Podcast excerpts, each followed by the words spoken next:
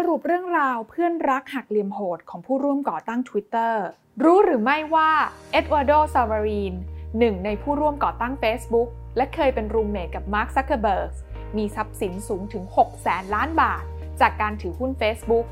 โดยที่เขาแทบจะไม่ได้ทำอะไรเลย แล้วก็อยู่กับ Facebook แค่เพียงปีเดียว ในทางกลับกันเรื่องราวของหนึ่งในผู้ร่วมก่อตั้ง Twitter ที่ชื่อว่า Noah Glass เรียกได้ว่าตรงกันข้ามโดยสิ้นเชิง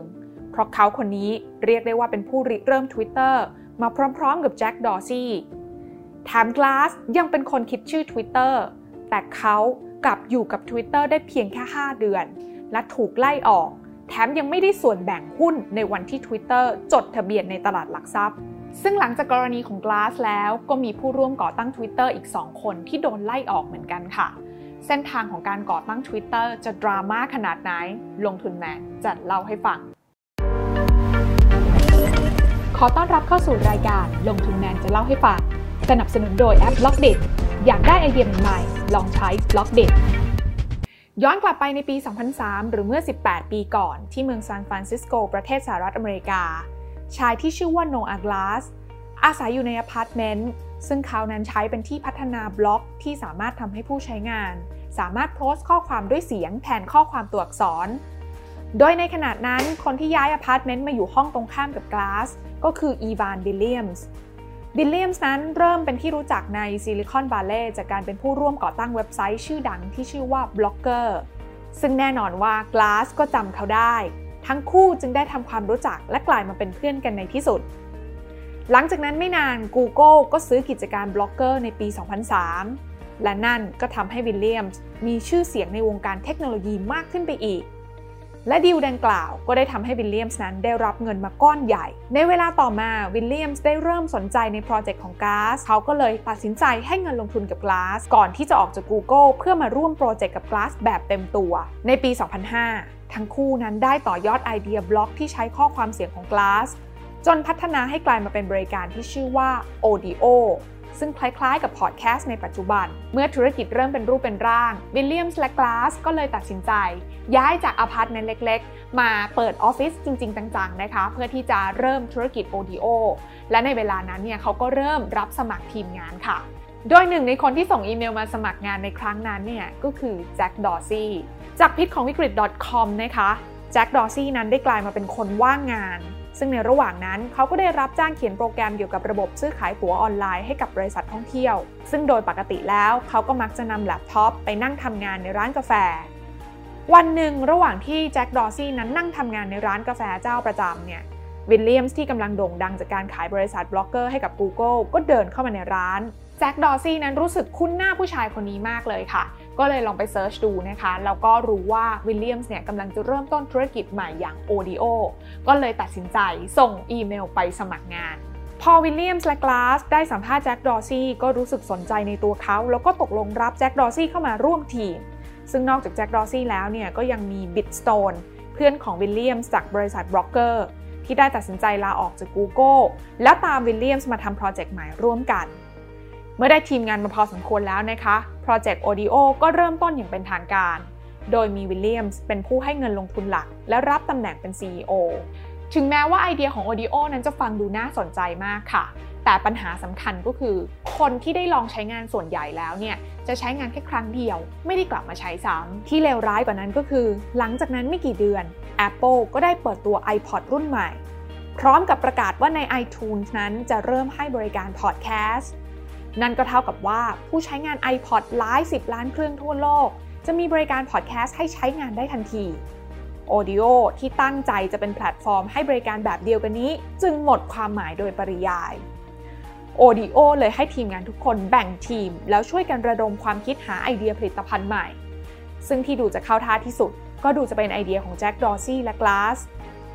ในคืนหนึ่งแจ็คดอซี่และกลาสได้พูดคุยกันหลังกลับจากงานสังสรรค์ โดยแจ็คดอซี่นั้นเล่าค่ะว่า เขานั้นอยากทำแพลตฟอร์มที่ให้ผู้คนอัปเดตข้อความแนวสเตตัสสั้นๆ อย่างเช่นว่าตอนนี้กำลังทำอะไรอยู่ที่ไหน ซึ่งก็เป็นสิ่งที่แจ็คดอซี่อยากลองทำมาหลายปีแล้วกลาสฟังขึ้นมาก็รู้สึกตื่นเต้นกับไอเดียของแจ็คดอซี่ค่ะ ทั้งคู่เลยพูดคุยแลกเปลี่ยนความคิดเห็นกัน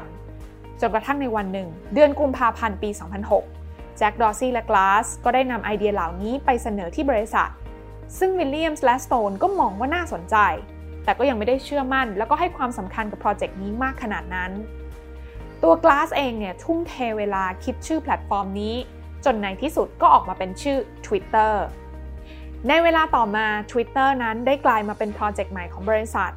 โดยวิลเลียมส์ให้ดอซี่และกลาสรวมถึงฟลอเรียน เวเบอร์โปรแกรมเมอร์ชาวเยอรมัน ช่วยกันพัฒนา Twitter ขึ้นมา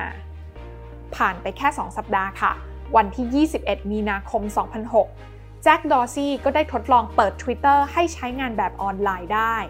โดยทวีตคำว่า just setting up my Twitter ซึ่งใครจะไปคิดว่าข้อความนี้ในอีก 15 ปีต่อมา หรือเดือนมีนาคมปี 2021 จะได้ถูกขายเป็น NFT มูลค่ากว่า 96.8 ล้านบาทเลยทีเดียว หลังจากนั้น 4 เดือน Twitter เริ่มเปิดให้คนทั่วไปใช้งานได้จริง ซึ่งในช่วงเวลาแบบนี้ก็น่าจะเป็นช่วงเวลาที่น่ายินดีสำหรับผู้ร่วมก่อตั้งทุกคนใช่ไหมคะ แต่กลับกลายเป็นว่า Glass คนที่ทุ่มเทให้ Twitter มากที่สุดในเวลานั้น กลับโดนวิลเลียมส์ไล่ออกจากบริษัท แม้ว่าสาเหตุที่แท้จริงที่ทำให้กลาสถูกไล่ออกจากบริษัทนั้นจะยังดูคลุมเครือค่ะ แต่ก็มีการพูดถึงกันหลายสาเหตุอย่างเช่นเรื่องที่แจ็คดอร์ซี่นั้นกดดันให้วิลเลียมส์ไล่กลาสออก เพราะนิสัยส่วนตัวของกลาสที่เป็นคนอารมณ์ขึ้นขึ้นลงลง หรือเรื่องที่กลาสนั้นทุ่มเทให้กับ Twitter มากแบบสุดขั้ว จนถึงขั้นเคยคิดจะแยกบริษัทออก แล้วไปเป็น CEO ซะเอง ผ่านไป 2 เดือนแม้ว่าช่วงที่ Twitter กำลังอยู่ในระหว่างการทดลองใช้งานกันเองในบริษัท ทุกคนก็ดูเหมือนจะสนุกกับการใช้งาน Twitter แต่ในเวลานั้น Twitter ที่ไม่มี Glass กับไม่เป็นที่นิยมสำหรับคนทั่วไป ในขณะนั้น Twitter มีผู้ใช้งานแค่ราวๆ 5,000 คน ซึ่งปัญหาสำคัญของ Twitter ในตอนนั้นก็คือ ไม่รู้ว่ามีไว้ใช้ทำอะไร มาถึงตรงนี้วิลเลียมส์ได้เริ่มส่งอีเมลหาผู้ลงทุนใน Audio เพื่อจะบอกว่าโปรเจกต์ Audio ไปต่อไม่ได้แล้ว และแจ้งว่ากำลังเริ่มโปรเจกต์ใหม่อย่าง Twitter ที่ยังไม่รู้ว่าจะไปได้สวยหรือไม่วิลเลียมส์เลยยินดีใช้เงินส่วนตัว คืนเงินให้กับผู้ลงทุนทุกคนแบบเต็มจำนวน เพื่อที่พวกเขาจะได้ไม่ต้องขาดทุน เมื่อวิลเลียมส์ใช้เงินตัวเองคืนเงินให้กับนักลงทุนทั้งหมดเป็นมูลค่ากว่า 165 ล้านบาท เขาก็ได้หุ้นและสัดส่วนความเป็นเจ้าของกลับคืนมาทั้งหมดเช่นกัน ส่งผลให้อำนาจการตัดสินใจณเวลานั้น อยู่ที่ตัววิลเลียมส์เพียงคนเดียว ในช่วงเวลาเดียวกันนั้นเองค่ะ ก็มีเหตุการณ์ที่ทำให้ Twitter นั้น ถูกเริ่มใช้แบบแพร่หลายมากยิ่งขึ้น เริ่มจากเหตุการณ์แผ่นดินไหวเล็ก ๆ ในซานฟรานซิสโก ที่ผู้ใช้งาน Twitter ได้ใช้แพลตฟอร์มในการอัปเดตสถานการณ์ เรื่องดังกล่าวทำให้ Twitter รู้ตัวแล้วว่า แพลตฟอร์มของพวกเขา มีไว้สำหรับแชร์สถานการณ์ด่วน อัปเดตข้อมูลข่าวสารที่กำลังเกิดขึ้นได้อย่างรวดเร็ว ไม่ใช่การอัปเดตสเตตัสแบบที่คิดไว้ตั้งแต่แรก หลังจากนั้น Twitter ก็ได้เปลี่ยนข้อความให้ช่องที่ให้ผู้ใช้งานพิมพ์ข้อความ จากประโยคที่ว่า What's your status มาเป็น What's happening ซึ่งการอัปเดตเหตุการณ์สำคัญแบบ real time ก็กลายมาเป็นจุดเด่นของสังคม Twitter มาจนถึงปัจจุบัน และอีกหนึ่งเหตุการณ์ที่ถือว่าสำคัญมากสำหรับ Twitter ก็คือการได้รับรางวัลสุดยอดสตาร์ทอัพในงาน South by Southwest ประจำปี 2007 ซึ่งเป็นงานแสดงผลงานเทคโนโลยีชื่อดัง และนั่นก็เป็นจุดเริ่มต้นที่ทำให้ Twitter มีผู้ใช้งานเพิ่มขึ้นอย่างรวดเร็ว ในวันนั้น แจ็ค ดอร์ซี่วิลเลียมส์และสโตนได้ขึ้นไปรับรางวัลด้วยกัน โดยแจ็ค ดอร์ซี่เป็นตัวแทน Twitter เพื่อพูดขอบคุณส่วน Glass ที่ไปร่วมงานนี้ด้วยเช่นเดียวกัน กลับเป็นเพียงผู้ชมอยู่ด้านล่างเวที ในที่สุด Twitter ก็เปลี่ยนจากโปรเจกต์เล็ก ๆ กลายมาเป็นบริษัทเต็มรูปแบบ และสามารถระดมทุนได้เป็นครั้งแรก โดยมีวิลเลียมส์เป็นประธานบริษัท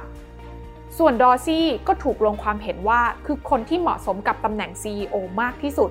ทุกอย่างดูเหมือนจะไปได้สวยใช่ไหมคะ แต่ช่วงเวลา 1 ปีหลังจากนั้น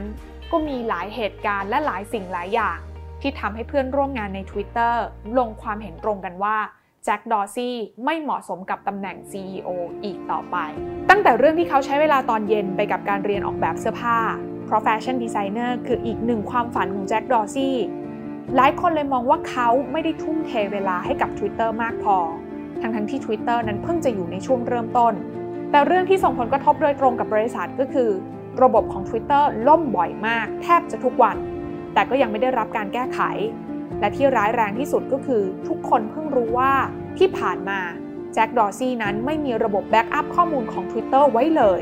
เหตุผลทั้งหมดนี้เลยทำให้ในปี 2008 แจ็คดอร์ซี่นั้นถูกวิลเลียมส์และเหล่านักลงทุนบีบให้ลงจากตำแหน่ง CEO และไปรับตำแหน่งประธาน ซึ่งไม่มีอำนาจบริหารงานแทน ในขณะที่คนที่เข้ามารับตำแหน่ง CEO แทนแจ็คดอร์ซี่ก็คือวิลเลียมส์นั่นเอง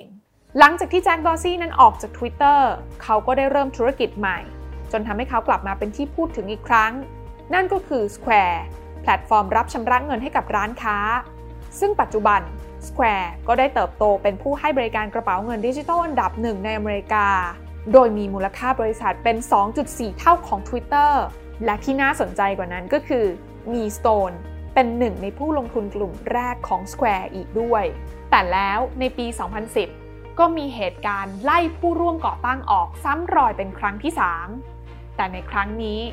คนที่ถูกกระทำคือวิลเลียมส์ และแม้ว่าสาเหตุที่แน่นอนนั้นจะไม่ถูกเปิดเผยแบบชัดเจนนะคะ แต่ก็มีการบอกเล่ากันค่ะว่าวิลเลียมส์นั้นมีสไตล์การทำงานที่ค่อนข้างช้า และมีมุมมองต่อ Twitter ที่ไม่ตรงกับทีมผู้บริหารหลายคน เลยทำให้ผู้บริหารบางคน เริ่มกลับไปพูดคุยกับแจ็คดอร์ซี่อีกครั้ง จนในที่สุดกรรมการบริษัทก็ลงความเห็นว่าให้วิลเลียมส์นั้นลาออกจากตำแหน่ง CEO และให้ผู้ที่เป็น COO อยู่ในตอนนั้นขึ้นมารับตำแหน่งแทน ส่วน Stone ซึ่งเป็นผู้ร่วมก่อตั้ง Twitter คนสุดท้ายที่เหลืออยู่ ก็ลาออกจาก Twitter ตามวิลเลียมส์ไป หลังจากนั้นแค่เพียงปีเดียวแจ็คดอร์ซี่ก็ได้กลับมามีบทบาทที่ Twitter อีกครั้ง โดยการรับตำแหน่งเป็นประธานกรรมการบริหารที่ดูแลการพัฒนาผลิตภัณฑ์ ก่อนที่จะกลับมาเป็น CEO อีกครั้งในปี 2015 วิลเลียมส์ที่ได้ลาออกจาก Twitter ไปนะคะ ก็ไปก่อตั้งบริษัทของตัวเองที่ชื่อว่า Obvious ซึ่งมี Stone นั้นเข้ามาร่วมเป็นผู้ก่อตั้งด้วย และบริษัท Obvious นี้เองค่ะ ก็ได้พัฒนาแพลตฟอร์มที่ชื่อว่า Medium ในปี 2012 ขึ้น ซึ่งเป็นแพลตฟอร์มที่เปิดโอกาสให้คนเข้าไปเขียนแล้วก็อ่านบทความได้ ในระหว่างนั้นวิลเลียมส์ยังคงเป็นกรรมการของ Twitter ก่อนที่จะลาออกมาเมื่อปี 2019 นี้เองค่ะ ส่วนเส้นทางของผู้ร่วมก่อตั้งที่โดนให้ออกไปคนแรกอย่าง Glass หลังจากถูกไล่ออกจาก Twitter ไปตั้งแต่ปี 2006 เขาก็ย้ายออกไปจากซานฟรานซิสโก ก่อนที่จะกลับมายังเมืองนี้อีกครั้งในปี 2011 และใช้ชีวิตอย่างเรียบง่ายกับครอบครัวของเขา ซึ่งเขาคนนี้ก็เรียกได้ว่าเป็นผู้ก่อตั้งที่มีความสำคัญมากกับ Twitter ไม่ว่าจะเป็นต้นไอเดียข้อความสั้น ไปจนถึงคนที่คิดค้นชื่อแบรนด์ แต่ท้ายที่สุดนั้นกลับกลายเป็นว่า Glass คือคนเดียวที่ไม่ได้มีผลตอบแทนที่เป็นตัวเงินจาก Twitter หรือแม้แต่ชื่อเสียงจากความสำเร็จของ Twitter เลย ปิดท้ายด้วยข้อมูลที่น่าสนใจนะคะว่า Noah Glass นั้นมีบัญชี Twitter ที่ชื่อว่า